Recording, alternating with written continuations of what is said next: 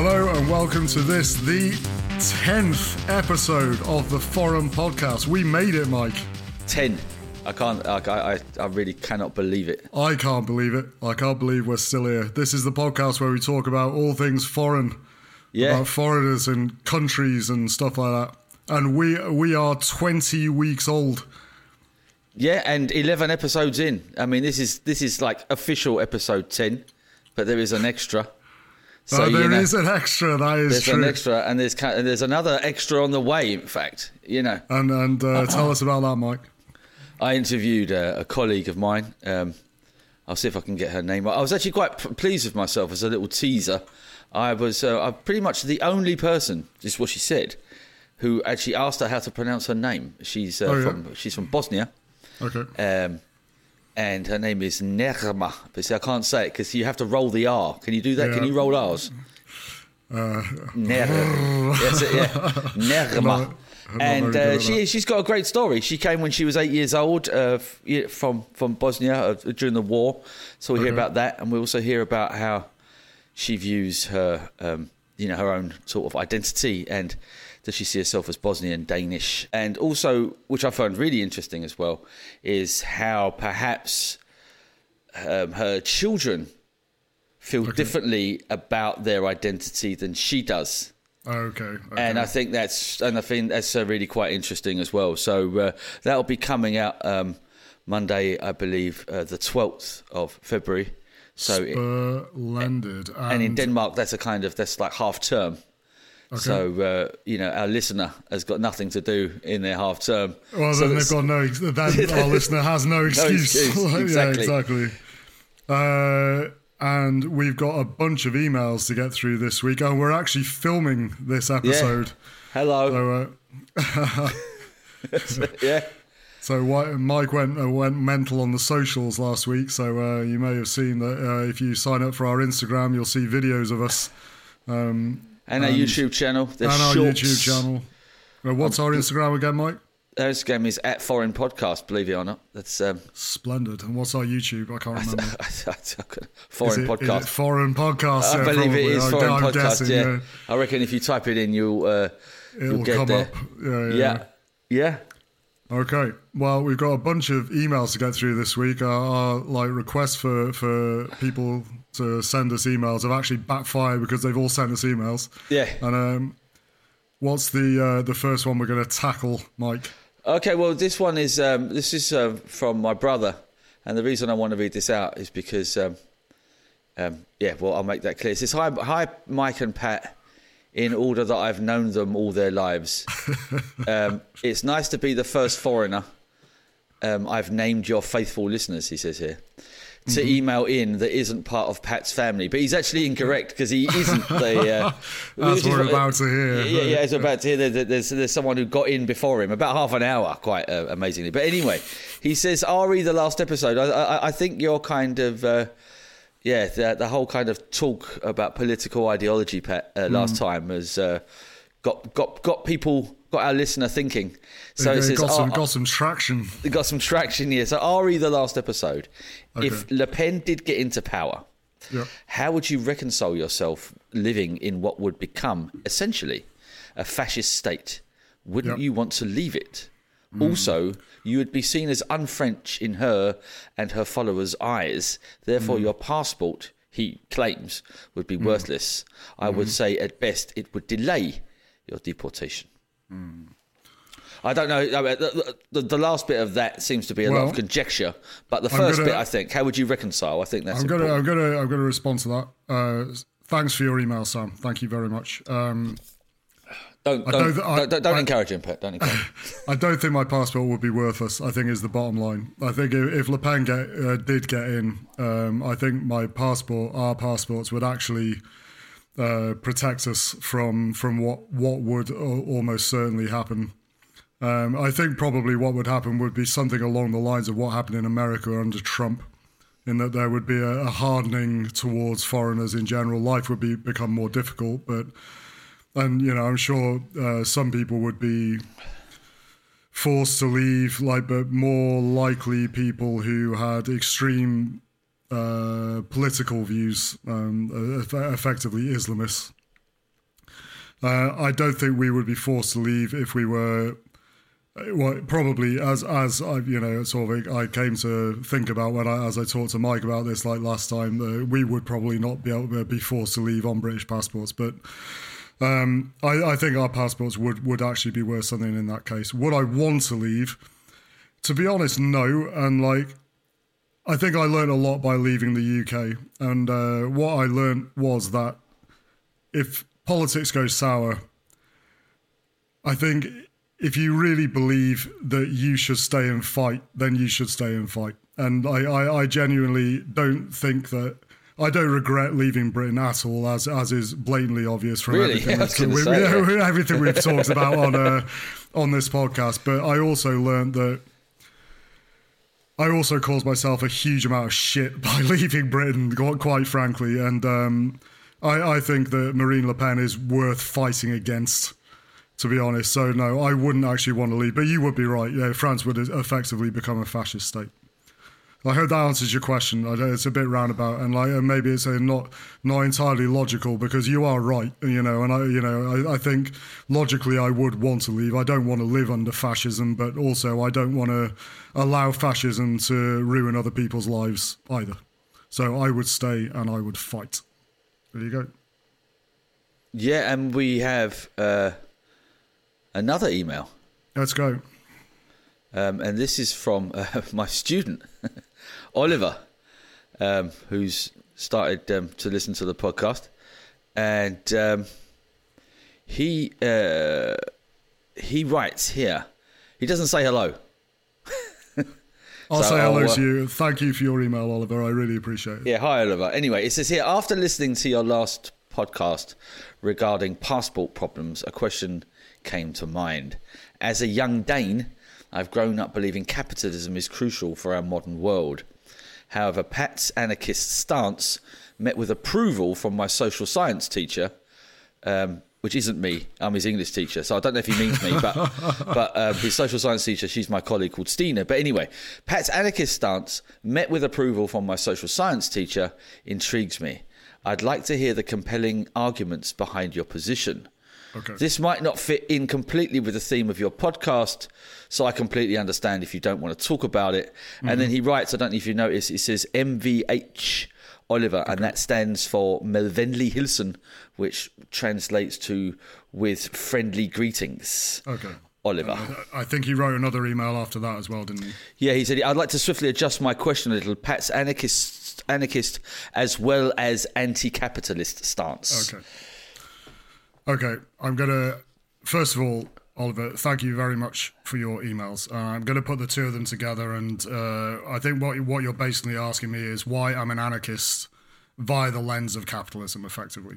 Um, it's a big question, and I, and I can only answer it succinctly here. We don't have a huge amount of time, but um, just to break it down for you, if you're interested, uh, anarchi- anarchism is, uh, at its most fundamental level, the refusal of coercive hierarchy. So capitalism is probably one of the best examples of coercive hierarchy that exists in the modern world.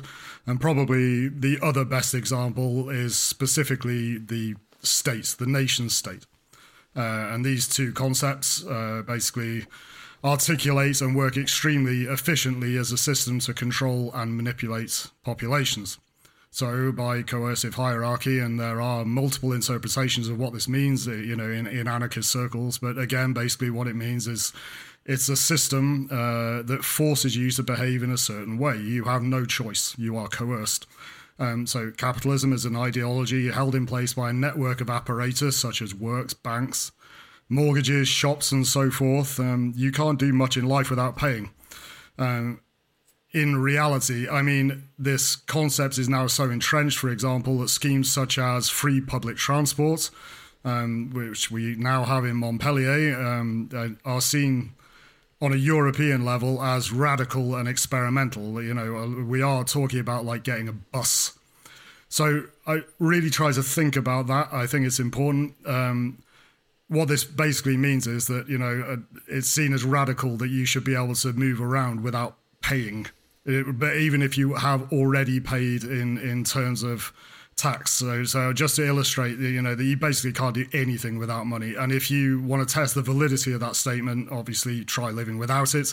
And I think you'll probably see very quickly that it really isn't possible to live any kind of like comfortable life in Western civilization unless you do as you're told, that you generate and spend money.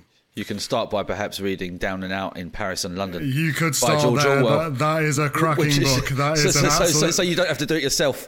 But, uh, yeah, d- d- you, d- could, d- you could do that, and I and I would absolutely recommend it. That is a just so a you very, know that is a book. That's George Orwell, the guy who wrote nineteen eighty-four and um, Animal Farm, and he basically lived as um, a, uh, a homeless person on the streets in Paris and London, and wrote about it. The Paris bit is fantastic. Oh, the bit in Britain is amazing as well, but oh my God, it's absolutely amazing. So yes, Oliver, read that book. So people that endorse capitalism as an extension, or who tell you, as they have done, that capitalism is essential to the functioning of contemporary society are, in my opinion, literally endorsing a form of slavery. You have to work, basically, and if you accept this argument, I think it's logical to consider that the entire concept that we can't live without money is fundamentally and morally repugnant. Yes, it's very easy to, for us living in our privileged, rich societies to think in a way that capitalism works. But I would say to anyone that endorses capitalism in the West that they are sitting on the top of a very tall and very bloody heap.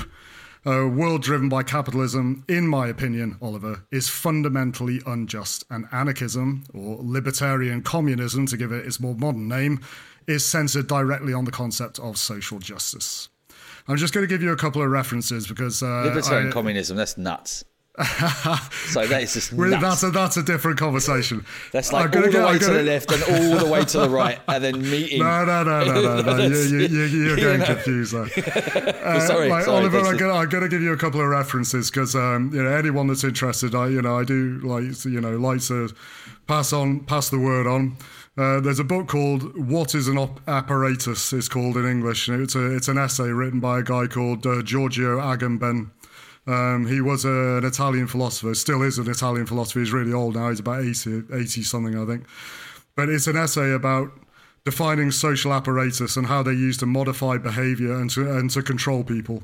And uh, he does. He talks about capitalism, capitalism in there. It's a really, really interesting, very lucid piece of writing. It's, it's definitely worth reading. Also, there's a guy called Daniel Guerin. He was a French anarchist, a gay French anarchist. He's dead now. Uh, I can't remember, I think he was like early twentieth century, uh, who compiled an amazing book called No Gods, No Masters, an Anthology of Anarchism. Um, and that charts the birth of anarchism, uh, which appears, of course, and hilariously in response to the exploitation engendered by industrialization in the nineteenth century. It's a, anarchism it was a response to money. It's, it's important to remember that. It's an absolutely amazing book. I really recommend it. And finally, there's another guy called Murray Bookchin, um, who was an American anarchist. He's dead now, unfortunately, who uh, invented a concept called social ecology. And uh, his thinking was actually the basis of what is called today eco-anarchism or green anarchism. And it's absolutely fascinating. He, he wrote in English, obviously, um, and really, really fundamental. If you want to try to think about how we can live in a different fashion than the ecologically disastrous forms of capitalistic nationalism that we see around us today. So, to answer your question, Oliver, why am I an anarchist and why am I an anti-capitalist? It's because I'm fundamentally opposed to coercive authority, and I believe we should only do things if we really want to. Uh, it's uh, I don't believe that you or anybody else should have the right to tell me what to do. It's that simple. So, many thanks for your email, and I hope that goes some way to starting to answer your question. I really hope you continue to read on it. And let's never, ever mention anarchism again. Let's go. Go anarchism. Yay. Yeah. Well, I, was actually, I was actually thinking in the wake of our last podcast and about the kind of, um, about what this podcast is, Pat. I was having a kind of an existential, uh, what is this podcast? Yeah, and, and and at the top of the show, I love saying that, at the top of the show, you said it's about national identity, which it is, yeah, but in a way. But I also think it is, um, and I'm going to actually um, uh, quote you from the uh, the Queen is Dead episode. It really mm-hmm. is kind of anti-vertical hierarchy. That is it. That's that pretty is pretty much, much and yet and obviously maybe being foreign and the things we talk about puts us in a kind of position where perhaps that vertical hierarchy is a lot clearer to us. Yep. Um, because of certain things. Again, I'm not going to compare myself to uh, even Nerma, who I just interviewed, and, and anyone mm. from who's like Muslim or from an Arab country. But still, those vertical power structures become a lot clearer. And I think the a lot of our topics have, in a way, all been about that. I think rather than I think actually perhaps com- being foreign or national identity. I think it's, that's a completely legitimate thing to say, Mike. You know, and, and so, you know, I... I I'm about to move on to a thesis. I'm doing my master's at the moment, and um, my thesis will be research into, you know, in a way, national identity. You know, it was one of the reasons that we started this podcast is because, you know, I've, you know, we, we it's something that we share in common is that we're not from the countries in which we live, um, and even though, you know, there obviously there are. There are, you know, very particular aspects to um, certain foreigners' situations, such as, for example, Muslim people or the Jews in the Holocaust or people who fled from Bosnia. You know, there is a universal aspect to being foreign. I, I think it's, um, and you, I think you're absolutely right to, and justified to to say what you have just said. I agree with you. Email number three. This is oh, from wow. some. Le- so, so this is from no. Is this is this email number three or number? This is three. Yeah, this is email number three. This this is from some lady called Sue. Yeah, apparently Sue. You know her. Yeah, yeah, yeah. I do, and um, she's uh, uh, well, she's Sam's mother. Hi, and Sue, mine. And mine. Yeah, hi, hi, Mum. Uh, Says here. Um, um, well, the subject is the uh, headline. Um, of a uh, of an article um, which she has uh, sent to us, where and it says here France brings in stricter French language requirements for foreigners, mm. and um, basically the only email is is couldn't remember your podcast. She sent it to me and I forwarded it. Well, it doesn't matter. But yeah, there is an article here saying France uh, brings in stricter foreign language requirements for foreigners, mm-hmm. and I didn't know how recent that was because I do remember you mentioning something along those lines on a previous episode. Yeah, but but uh, yeah, yeah, I can I can talk. I'll talk about it quickly. The uh, thanks, Sue, for your email. Hi, Sue. Hi, Sue. Thanks, Mum. Yeah. Um, so the article that you've linked to is talking about is called the the Loi Immigration, the immigration law, which is being talked about a lot in the French press at the moment. There was a a version of it was managed to sort of get through Parliament in France. It's basically it's all about sort of like hardening the law against.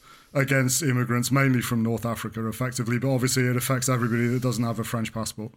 Um, it got booted out as like uh, as being unconstitutional, and thirty-two articles in it were actually rejected by the by the Constitutional Court in France uh, on the twenty-fifth of January. And uh, actually today, Uh, the centrist uh, element in the French Parliament has put through another tax, so that, that's got to go back. So it's still being sort of like not backwards and forwards, but the the article the, the articles that were put back in do actually include. Um, there's going to be a new uh, a new requirement that I think people are coming uh, into France for reasons of family grouping are going to be required to have a. Uh, I can't remember what word was actually used. It's it's like a fundamental level of French, but which basically wasn't there before. And there's there's other stuff in there about um, uh, it's basically going to be the the period the time period for people that don't work to get uh, certain benefits, including family benefits, is going to be extended to five years. So if uh, women come over with with children and can't work, they won't be able to get any money for five years. So uh, yay. yay France, woo! So uh, so that, that was sort of deemed to be un- unconstitutional for, them, for some reason. Yeah. You know, like that, that starving children thing. But that's uh, but that's been stuck back in and is going through. Uh, they're trying to get it through at the moment to to stop people claiming family benefit if they don't work. Mm. Um, so many thanks for your email, Sue. And that's I actually hope quite you send old us news. Some Sorry. more. Oh, Sorry yeah, to, it's, yeah, it's, to, it, uh, it, but it, it, it is ongoing. No, sorry, uh, I didn't mean old news in terms of French. I just meant this whole what the what the Danes calls familiar samføring, which oh, okay. is fami- uh, bringing the family. So mm. if someone's got um, asylum here in Denmark, then they can get the, have their whole family come with them. That's okay. just uh, um, uh, something that the Danes kind of dealt with Um, years ago. Yeah, basically years ago, yeah, because uh, there was a lot of that going on, and uh, so there was a lot of people bringing their wives and children up. Uh, Those uh, fucking crazy bastards. And um, there was a, and they were, you know, if, if I'm not going to talk to, I'm not going to sort of, um, you know, I'm just going to say how it is. And a lot of them, they just didn't integrate, so they just came here and kind of uh, got social benefit, and that's mm. it. Mm. So all of a sudden, you had one person who got asylum, and then which you which you maybe had budgeted as a national economy for mm-hmm. having, and all of a sudden you might have four or five more that were coming, and then all of a sudden that that kind of that cost, like five tripled or quintupled or whatever. They're, they're just a, just a drag on the economy, Mike. That's it, yeah, and and that was the argument for, for stopping this uh, and for starving yeah. the children. Like. And also there was this, there was they kind of mixed it up with also sort of with rights of the female as well, that mm. maybe the marriage in their country was kind of forced. And so bringing them, so that you had to be over a certain age before you could actually do this familiar something, bring mm. them together. But yeah, it's mm. it's politics from from no, from, it's uh, the the, the from, age from thing is ago. part of the, is part of the new bill is the age thing. Yeah. I think that you're not allowed to come if you're under twenty-one. You're not allowed. That's to... right. Yeah, yeah. That's so that's, yeah. It's probably just a similar similar thing from the sound of it to what already exists in Denmark. Yeah. Which is a great segue to the next section about Let's because go. because France just wants to be Denmark. That's, that's... Tell me about that, Mike. Well, I mean, we, we, we, we agreed last week um, um, that we would talk about work, working. Yep. Uh, and uh, I just think that the Danish, uh, you know, and I think maybe we um, uh, we were going to talk about what it's actually like to go to work as okay. sort of individuals. But I think yep. the Danish sort of working sort of political model of uh, is actually quite interesting mm. and I was talking to a colleague about it, and he actually he teaches about it, and he actually had a, a news article about how France wants to copy this mm. Danish work model, and um, it's just quite interesting, I think, because the Danish so, so what what is the model? It's called flex security, okay. and it's actually quite for us for what you know what is essentially a socialist country. It's actually quite sort of liberal because mm. it gives Um, uh, private companies or company, yeah, the, the employers, sorry, employers, um, lots and lots of flexibility to hire and fire. Okay. And what that means is how, how that works is then that if, if I get fired, I could essentially get fired with thirty days notice, and that's it. Right. But instead of perhaps what you would imagine in Britain or in America, I kind of just get cast down onto the streets. Mm. We have the unions and we have something called day money, dowping. So I get kind of eighty percent of my wages funded. So I pay to the union every month. So that means if I lose my job, I don't have to sort of, you know, my, my life doesn't sort of just collapse around me. Okay. And also the state, Um, uh, there's also a third, because everything in social sciences, as you know, is a triangle. So you've got at the top, you've got the employer, and then you've got the uh, you've got the social security, and then you, you've also got education that you can sort of re-educate yourself quite easily. So maybe if there isn't, uh, if there structurally aren't actually any jobs in your area of expertise, you mm-hmm. can maybe then take a few courses and move slightly educational wise so you can be re-employed again. And this okay. whole thing kind of goes around. But it really is to the advantage of employers to hire and fire. So again, you don't have these kind of, uh, you don't have basically this sort of structural unemployment. Right. Where you've got loads of people basically who are hired to do uh, with a certain skill, but you then can't fire them, even though, uh, again, as our old friend capitalism with supply and demand, if the if the demand isn't there, then you know you just can't fire your you know, right, but you can yeah. in Denmark because yeah, and then but they can. Okay. So and, and that's something that Macron wanted to uh, to copy, and he actually in his um, election pledge in two thousand seventeen said mm. he was going to do it, and he came to Denmark in two thousand eighteen.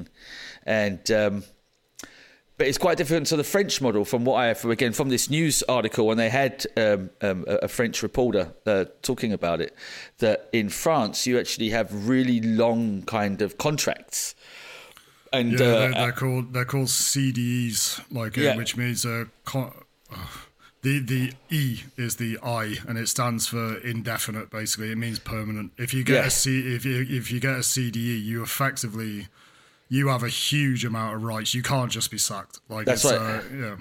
And a lot of the unions, because in Denmark as well, this the unions have kind of fought for the right to represent the workers, mm. where the French state apparently that they've appointed unions.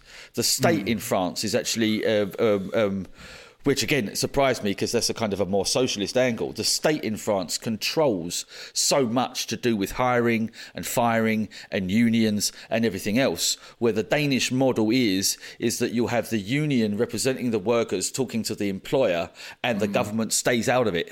Um, It doesn't always work out like that, but that is the idea of it. So even though the government, obviously, if if you're working in the public sector, the uh, the you know the, there's only a certain amount, there's a, a certain amount, a certain budget that the government has maybe afforded, but mm. you're not actually dealing with the government. You're dealing with a representative for that area of the public sector. Then you've got the unions, and then they work it out, and and the government is away from that, and. Um, Yeah, so I, I just find that to be quite... But again, now we're in two thousand twenty-three, mm. so I don't know how many more Basically, of those reforms been, have come in. There's been a there's been a uh, there's been a huge amount of trouble about like work and pension reform in France in like the last sort of five or six years. I mean, I'm sure you you Blame must have Denmark. seen you must have seen a bunch of it on the news, and yeah. there's been so been like literally like civil civil unrest basically over. Especially over pensions. They did manage to get it through in the end because I think, you know, people just got sort of bored of fighting in the end, and they just sort of like pushed it through. It was a, it was just a sort of like balancing the books type thing. In terms of the unions, uh, France is a really particular case. Like the, because of the revolution and effectively everything that happened after the revolution, obviously the revolution was in like seventeen, oh, I don't want to fuck it up, seventeen eighty-nine. Yeah, it was seventeen eighty-nine. And the, um, the, because modern France is effectively based on that moment, the the unions are monumentally powerful in France. Like, the government can't do anything, pretty much. Well, I mean, they kind of can, but, like, they certainly have to uh, consult the unions at pretty much every step. I'm sure, I don't know if you've been watching on the news this week. I don't know if it's made it out of France, but the, uh, the, the farmers uh, are up in arms. They've You know, and blockaded Paris, et cetera, et cetera, and like obviously Montignon, which is where the the French prime, prime minister sits, or the French version of Downing Street in Britain. Um, they have to sort of they, they have to give an audience to the unions. The audience, the, the unions are extremely powerful in France in terms of like workers' rights and stuff. Um, I, I I need to just explain something about about the sort of like Fred, the, the idea of the French state and people who work for work for the state in France. If you work you for the state fired, in France, can you? if you you literally can't be fired, it's unconstitutional. The only way you can be fired is is for gross misconduct. So I mean that literally means if you're violent at work, if you fight someone, so like um or or you steal or whatever. You know, if you I know people who've been you know off work for like literally maybe two or three years. On full pay, and you, you can't get sacked, and you get a pension at the end of it, and it's um you're called a fonctionnaire, and it's uh this is one of the reasons I'm doing a doctorate. Yeah, in, exactly. In Danish, it's called fonctionnaire. Okay, but, but it doesn't entail that you can't be fired. But yeah, but the, the the sort of machinery of the state in France is is centralized and massive. So like for example, in I mean obviously like Mike and I are both from Britain, and we. We're very used to, we kind of grew up with what happened in the eighties and blah, where basically every, all of the sort of state infrastructure was effectively sold off. So things like British Gas, British Rail, et cetera, et cetera, that were used to be owned by the state. They were, you know, they were, they were sold, you know, literally sold, you know, you can buy shares in British Rail, blah, blah, blah. Well, I think you could, you could definitely buy shares in British Gas. Remember that. And in, in France, uh, thanks, Sacha. In France, for example, the, the S N C F, which is the, the railways in France, is is owned by the state. Um, so, if you work for S N C F, you know, you're part of the uh, part of the unions, which is incredibly powerful. They're called the uh, the the cheminots, which are like the chimneys. So, like you know, as in the front of the train on the old steam trains would have a chimney. So they were called the, the you know the, the the chimney workers, basically. And, you know, this is why the um, one of the reasons that, like, people strike so much in France is because you can't get fired. So it's a, like, it's a constitutional right to be able to strike. You can't get sacked for it. And it's it's it's in the constitution because it's effectively there to protect you against against exploitation by the state and by bosses. But in terms of like the actual, obviously, again coming from Britain, where you're used to a very sort of like slimmed down state now, uh, you know, it's kind of kind of you know it's, it went American kind of thing. Everything got sold off, and there was this sort of this idea, the whole idea of sort of like stripping down red tape and getting rid of bureaucracy, blah de blah. France is exactly the opposite. There are a lot of people that don't, you know, that want it to be reformed, but there are also a lot of people that really, really don't. But briefly, like, the upshot is that, like, in terms of like workers' rights, I mean, my God, you have to you have to go a long way to get sacked in France. Put it that way. Like, you know, you, if you once you've got a C D E, once you've got like a long contract, as as you said, like you you are you're but can't there you for, kind of quite literally good. sort of um, take the piss. Yeah, like, well, the, the, like get the C D E the, and then just well, say, yeah, I'm not coming in. Yeah, See yeah, ya. Oh, yeah, exactly. Yeah. Oh, I'm not, I'm not going to work anymore. That's it. I've done it. I've got it. You know, uh, there, there, there must be a way that, you know, to sort of stop sacked. that because because uh, I'm moving to France, Pat, and I'm going to get a job and then I'm just going to sit down and do nothing for the rest of my life and get what, paid. What you know? has actually happened is um, that getting a C D E is actually now incredibly difficult. But for exactly that reason, so like you, you've okay, got. So there you know, are people that have done it. So so well, yeah, I assume there. I'm sure there are, but like uh, you, you know, getting it's not easy. You, you don't just sort of like wake up in, in the morning and just go, oh right, I'm off to work for the council. Do you know what I mean? It's just like literally to get that kind of job, you have to be like, you know, masters and up effectively. Like you can get jobs as as functionaries, like you know, teachers for example might. You would have to have like a, a degree, and then you'd have to have sort of like a post, uh, sort of a postgraduate like learning masters kind of thing. Which yeah, well, I've got that, so I should move. I've, I yeah, should there, just there you go. But like, yeah, and uh, you know, if, if you're a teacher in France, you're a fonctionnaire. But, fix, but again, like one of like uh, Macron's like reforms, or is, is something that has been talked about, is stopping teachers being fonctionnaires, because like a teacher, once you got, once you're in, that's it.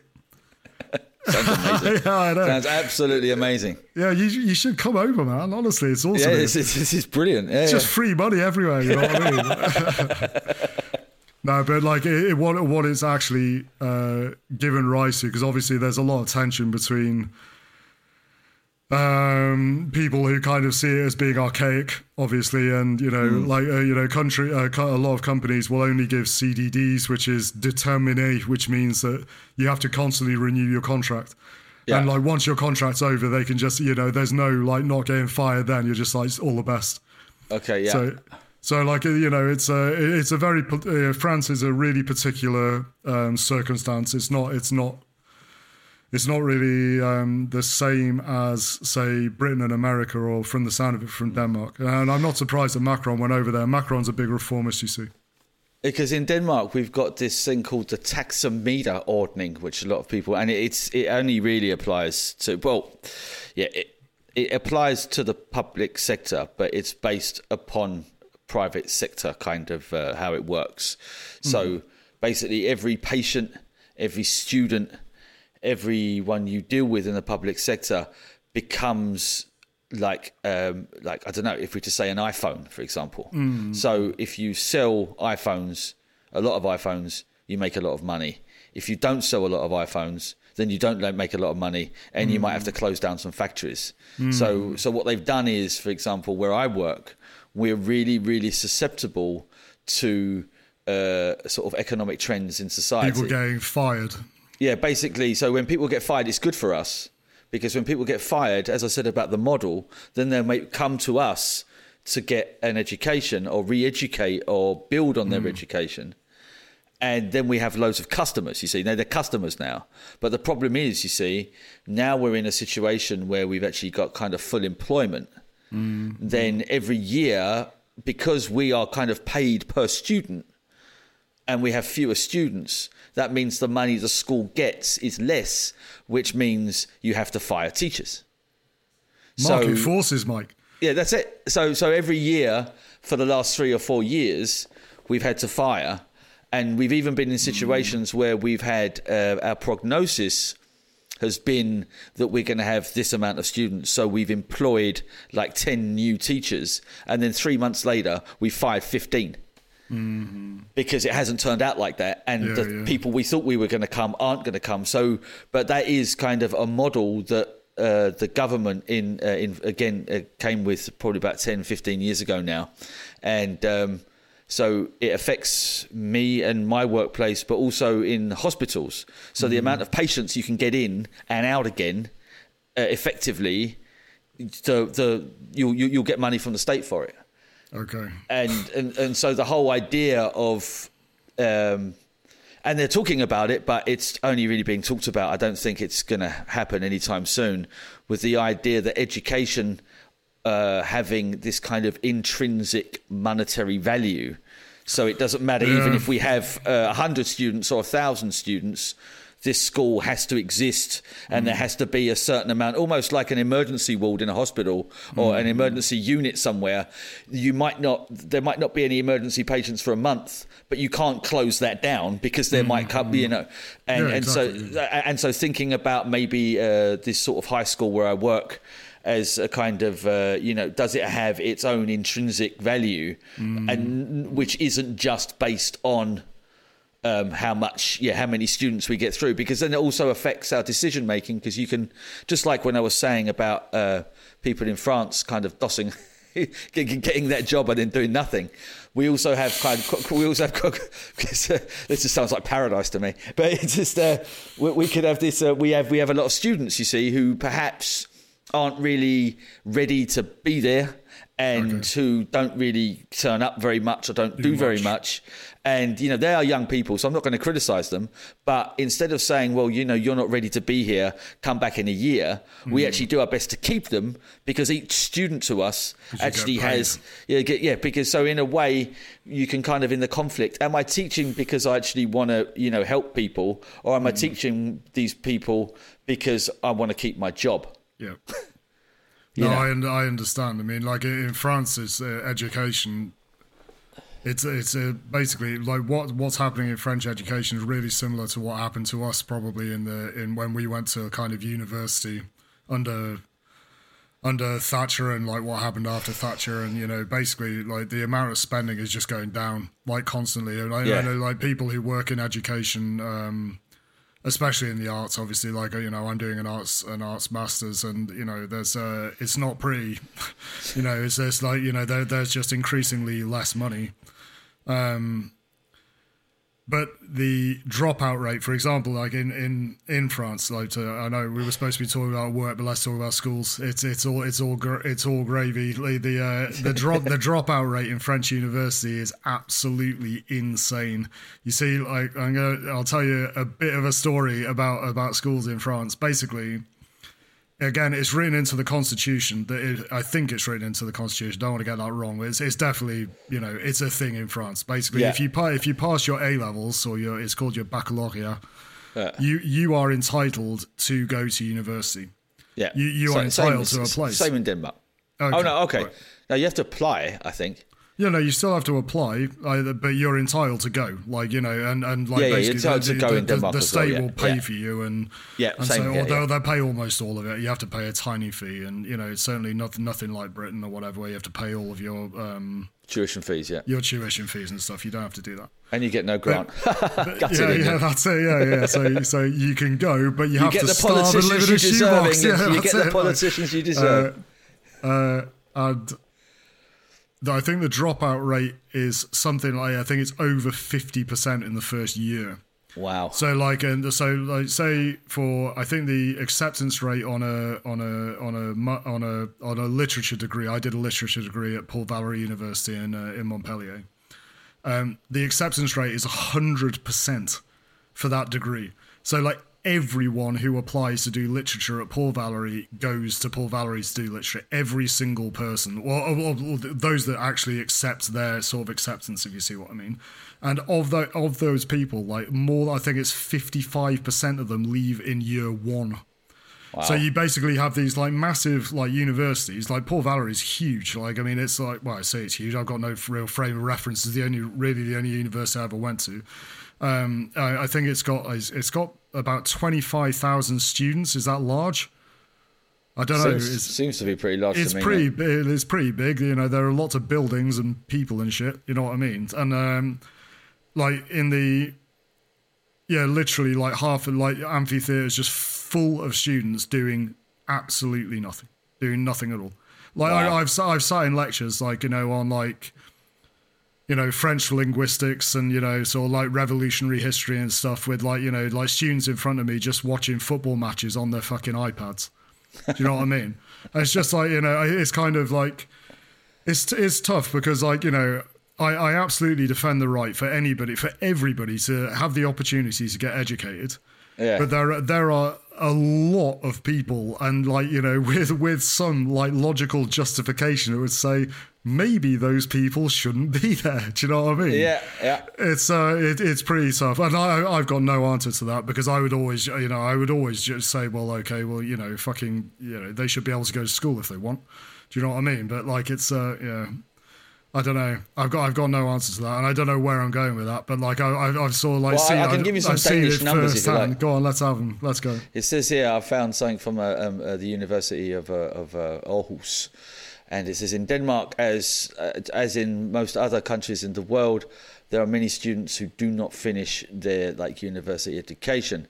Among students that started their studies in the period from two thousand six to two thousand ten, that's the best I could do, uh, twenty-nine percent didn't finish, but in a five-year period. So I don't know about the first year, but it's only thirty percent in a five-year period didn't finish. That, that's, that's pretty amazing. That, like, honestly, good, like, in yeah. France, like, uh, I'm, I'm, honestly, the dropout rates are, like, really high in France. Like, I mean, and it's literally, it's like fifty percent every year, you know, of, of the degree.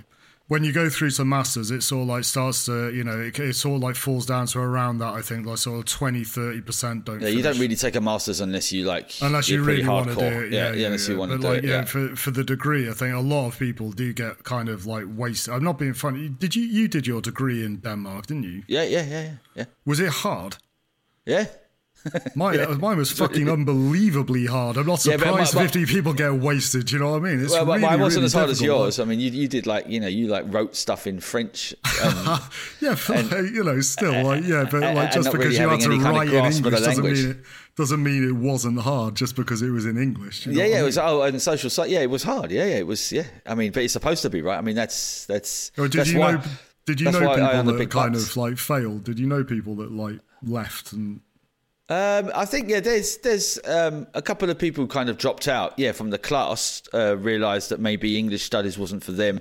They might have moved on to a different area of study, mm-hmm. and a couple of them maybe actually dropped out of uni. But I would say yeah, most of the people in my class graduate well. Again, you, because you change, you see, in the masters, my class was the English class for like two and a half, three years. But then when I took my uh, Oh, I've forgotten. Me and Stacey and I spoke about it the other day. When I took my minor, that's it. My major was in English. When I took my minor in social sciences, then all of a sudden there's a whole new group that have come from mm. all different other st- studies. Mm. So, you know, but that, yeah, I, I would I would say that most people um, that I knew or know of Pass. finished, mm. finished, yeah.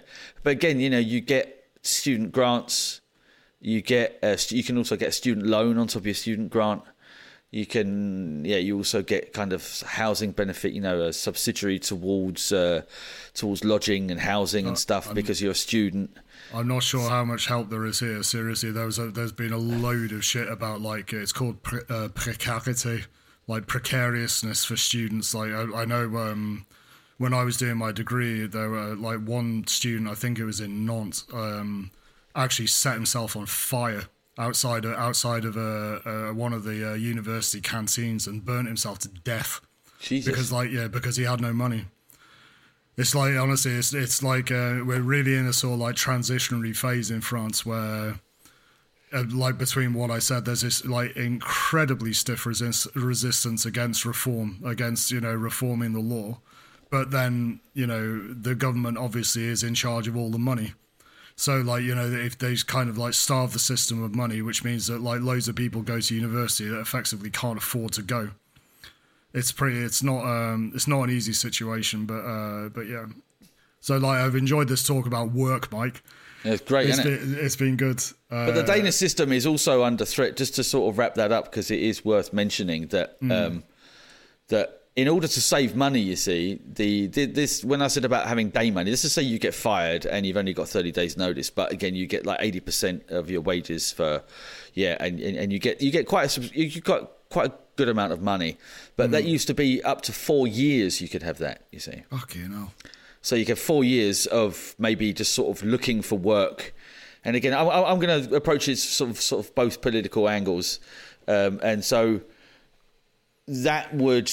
Again, perhaps annoy politicians or whatever, because then you're only just going to take the job that you kind of want rather than mm-hmm. taking the job that society maybe needs you to have. Or you can just sort of think to yourself, okay, I'm just going to chill for a couple of years before I even start to work.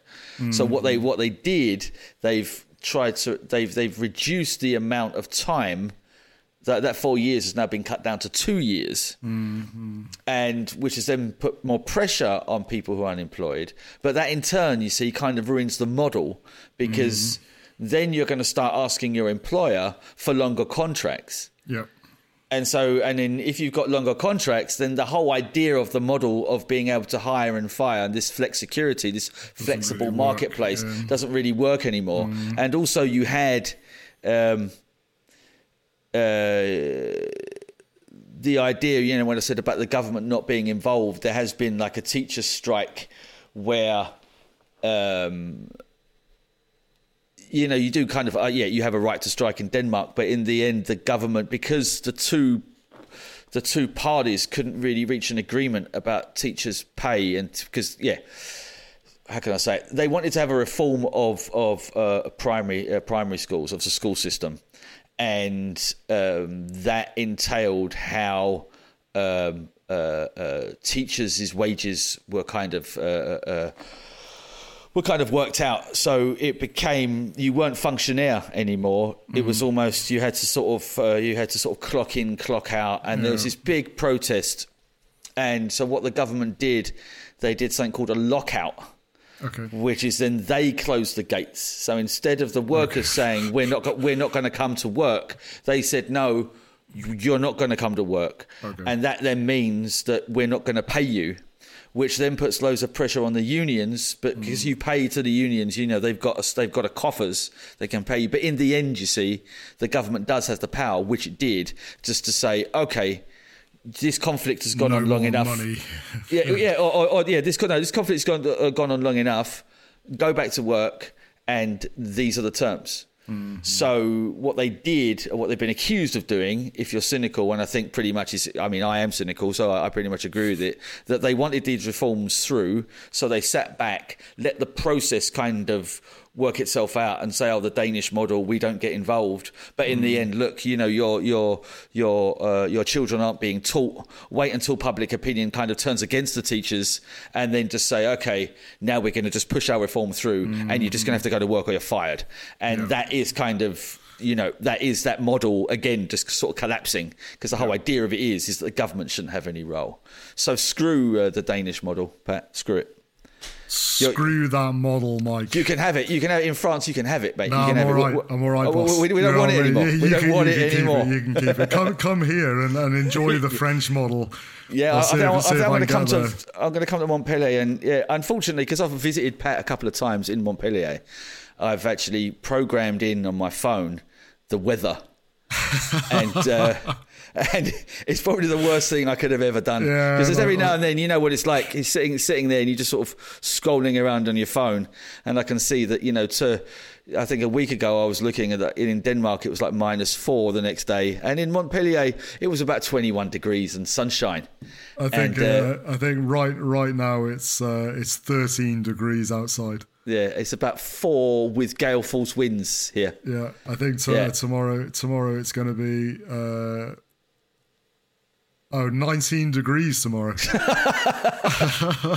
That'll be nice. I think we're about oh, twenty, twenty degrees on Sunday. I'll look forward to that. I might go to the beach.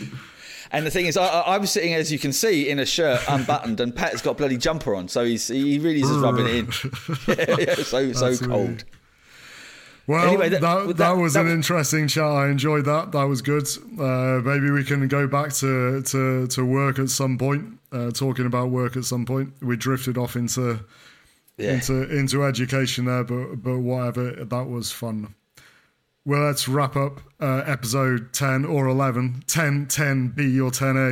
No, no it's, it's officially episode ten of the, ten. Uh, for, you know, of, of, of, of, of Forrin. Forrin. Yeah. Um, many, many thanks to all of you that have made it to uh, to fifty-one minutes of this podcast. I think it's about fifty-one. Uh, yeah, it is fifty-one, yeah, yeah. Um, and we'll get, be back. Get, get a life, seriously. In fact, uh, listen to it, listen to it, and then go on the YouTube channel, and then it. watch it, then watch yeah, the whole thing. It, that's it, watch right. it all, and, and comment. Yeah, yeah, comment on it, and then go on the Instagram, and then subscribe to that, that's and then it. write us an email at foreign podcast at gmail dot com that's with it. a kind of a question, and just, you know, and... We'll, you know, you, we'll, give, we'll give you, you a shout out. You can also sort of get, get a tattoo, maybe around about there, with Forrin written on it. Forrin. That's it, yeah. That'd be good. Anyway, uh, many, many thanks for listening, and uh, we'll be back in a couple of weeks. So yeah, and uh, wait, and, and remember, next Monday is the interview with oh, Nerma, yes. I'm sorry, the Forrin Podcast Extra. So look forward to that. Bye bye. Bye bye.